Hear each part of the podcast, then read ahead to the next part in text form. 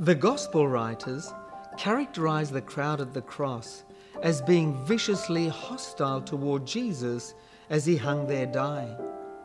Other than the young apostle John, there were a group of women there who also loved Jesus. The rest were only there to ridicule and humiliate him. In the same way, the chief priests and the teachers of the law mocked him among themselves.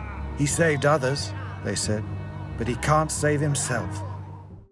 The shocking fact underlying this mocking by the chief priests and the teachers of the law was that they didn't deny that Jesus had saved others. In other words, they recognized that he had done many wonderful and good things. This begs the question if Jesus had indeed healed others and raised them from the dead, then why were they crucifying him? Why did they reject him so brutally? Well, they rejected Christ for the same reason that many reject him today, even when they know that he has the power to save. Money, position, and power. Those are the reasons.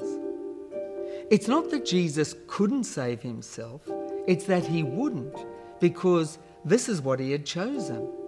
He himself bore our sins, he carried them for us. He paid the penalty for our sins. That's why he's the Saviour of the world, of all those who trust in him.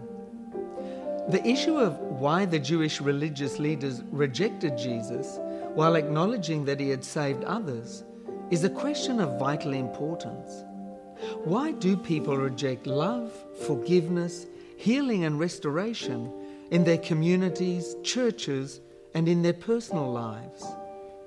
The answer is because they prefer earthly power over love.